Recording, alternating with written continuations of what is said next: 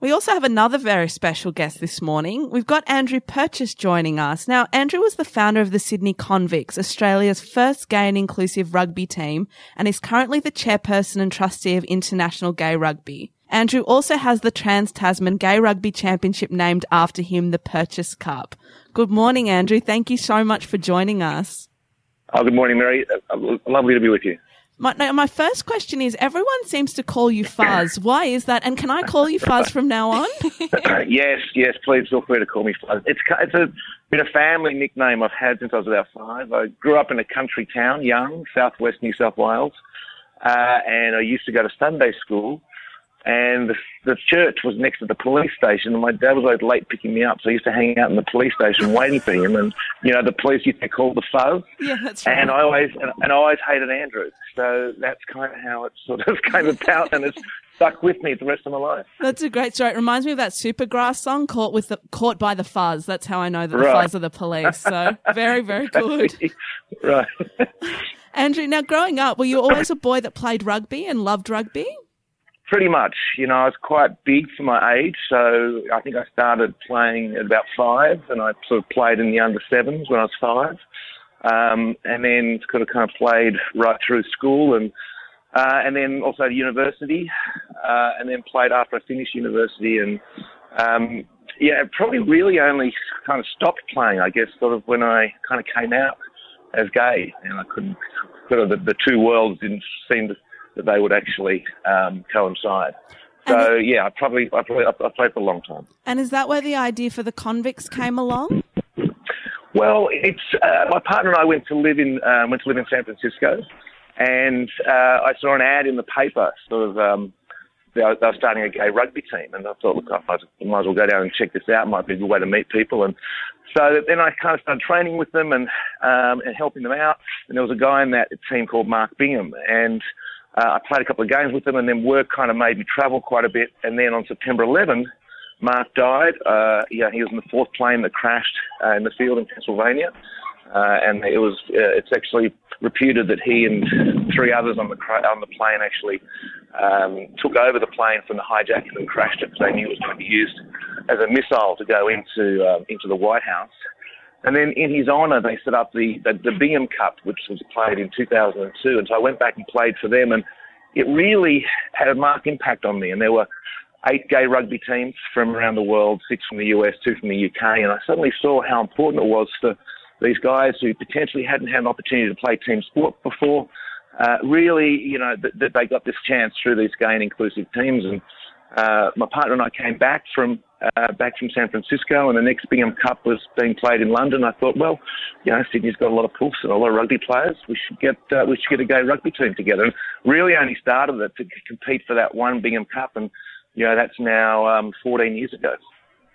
Fuzz, that's actually an incredible story, and and I think we're all just sitting in the studio quite Yeah. moved, to be honest, after hearing that. I have to say, this year I've been really pleased to see more promotion of gay athletes in our sports, like Michelle Heyman plays for the Matildas, Alex Blackwell that plays for the Sydney Thunder.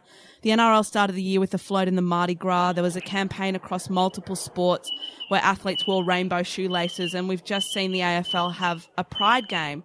Are we on the right track to having our sports be inclusive? What do you think? I think we're certainly making steps in the right direction. Um, we hosted the Bingham Cup in Sydney in 2014, and as part of that, we organised for the four major football codes in cricket to sign a commitment to implement anti-homophobia and inclusion policies. Uh, and they came together with, you know, in a, in a, in a public, um, public signing of that, of that, of that commitment. Uh, we also did some research called Out in the Fields, which basically identified how big a problem it was uh, with respect to people thinking about sports being inclusive. And sports generally have been a long way behind the rest of society. Um, and this year we we set up this thing called Pride in Sport, and uh, where basically it's a program uh, the sports join uh, that we'll give assistance to them in terms of making sports more inclusive. And also, we'll, each year we'll have this kind of Pride in Sport index where, where the sports will be assessed.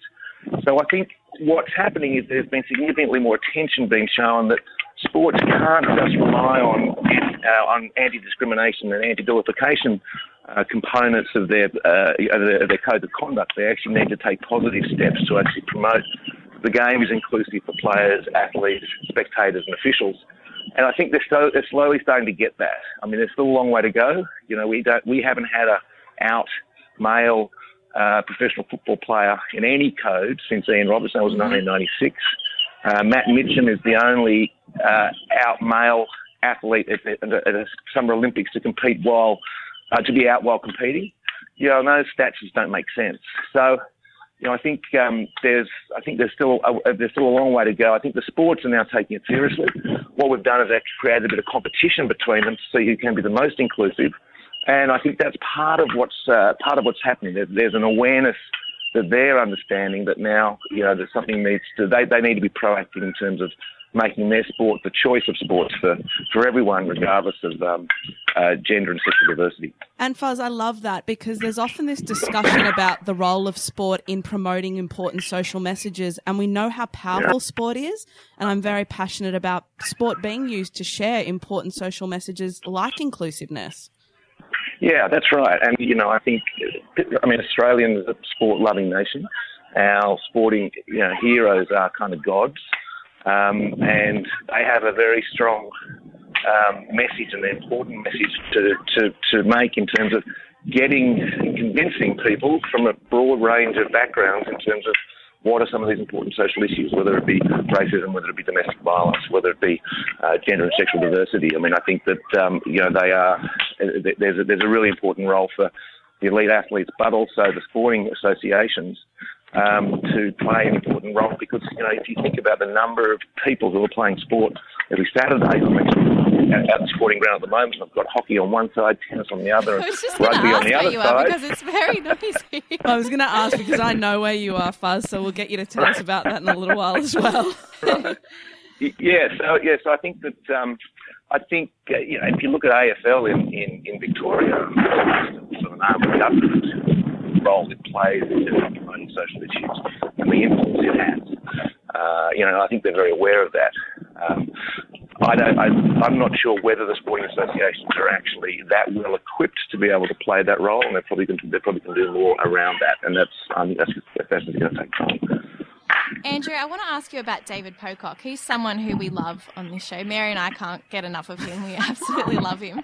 Um, there was a huge controversy last year in rugby when the Brumbies played the Waratahs, and we all know, you know, the homophobic slur that was that was made, and David Pocock took a stance against it. What are your thoughts around that whole saga? I think it. Um, I think that really demonstrated how far we've come. You know, I mean, David's a great guy. Uh, he was he was a one of our ambassadors for the Bingham Cup, and he'd been extremely supportive and done a bunch of stuff with us around this. You know, and he he didn't think it was going to be made public. He wasn't aware that suddenly that the ref Mike was going to pick it up.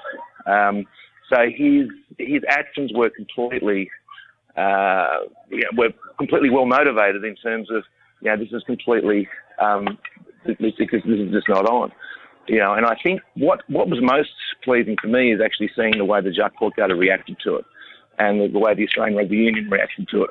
SANZAR, who, who, has control of the Super Rugby competition, handed it over to the ARU to manage.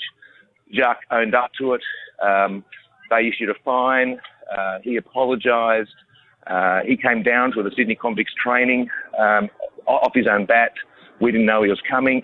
he just turned up. That's something that uh, we had. We had Alex Blackwell in here recently, and she was telling us that he actually came out and did service with you guys on his own accord. He rang one of our guys to to ask where the training was. He kind of got the number off the website. They didn't know who he was.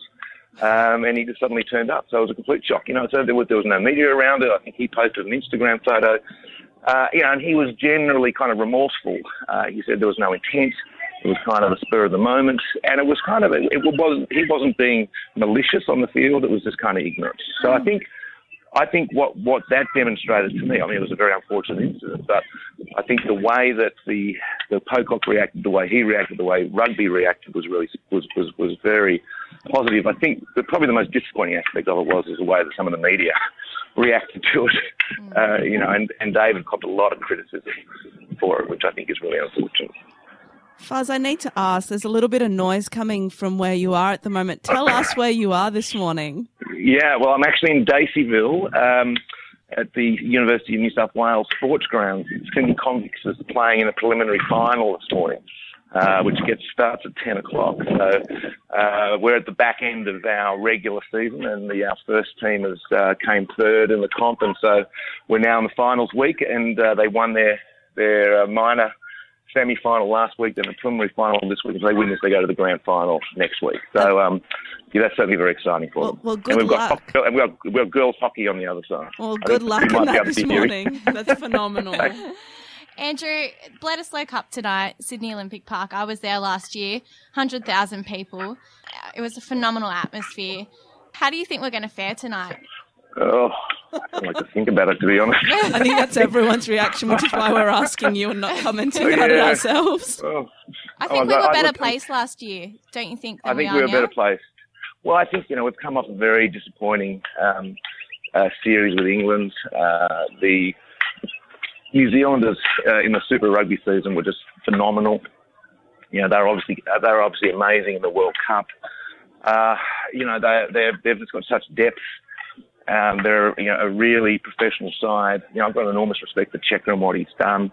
Um, it's just it, it's hard to imagine how we're going to have such a turnaround in a relatively short period of time without without the team having played against the world champions. So, look, I'm hopeful, um, but Let's, not fo- confident. let's focus on the positives in that rugby is going to be the showcase in Sydney tonight. That's a good. There you that's go. a good way. There you go. Well, look, and I think also let's you know, let's also celebrate our um, women's seven side because that was just, that was just an awesome, that was a fantastic achievement. We haven't stopped You know. celebrating in this studio. They've been one of our favourite stories this year, so it's been incredible and we've loved it. Yeah.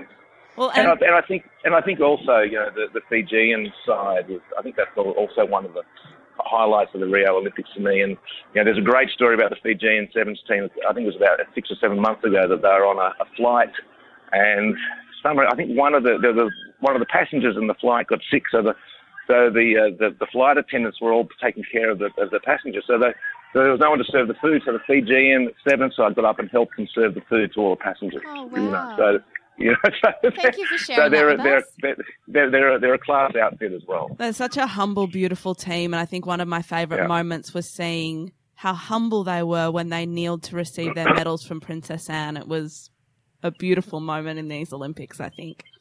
Yeah, yeah, yeah, exactly. I agree. I agree. Well, Andrew, thank you so much for joining us. Britt and I are very excited. We may have to come watch the Convicts when you start your new season, or we may even come watch you in the grand final if you get there. Next week, also then the Purchas Cup is being played on September 10th.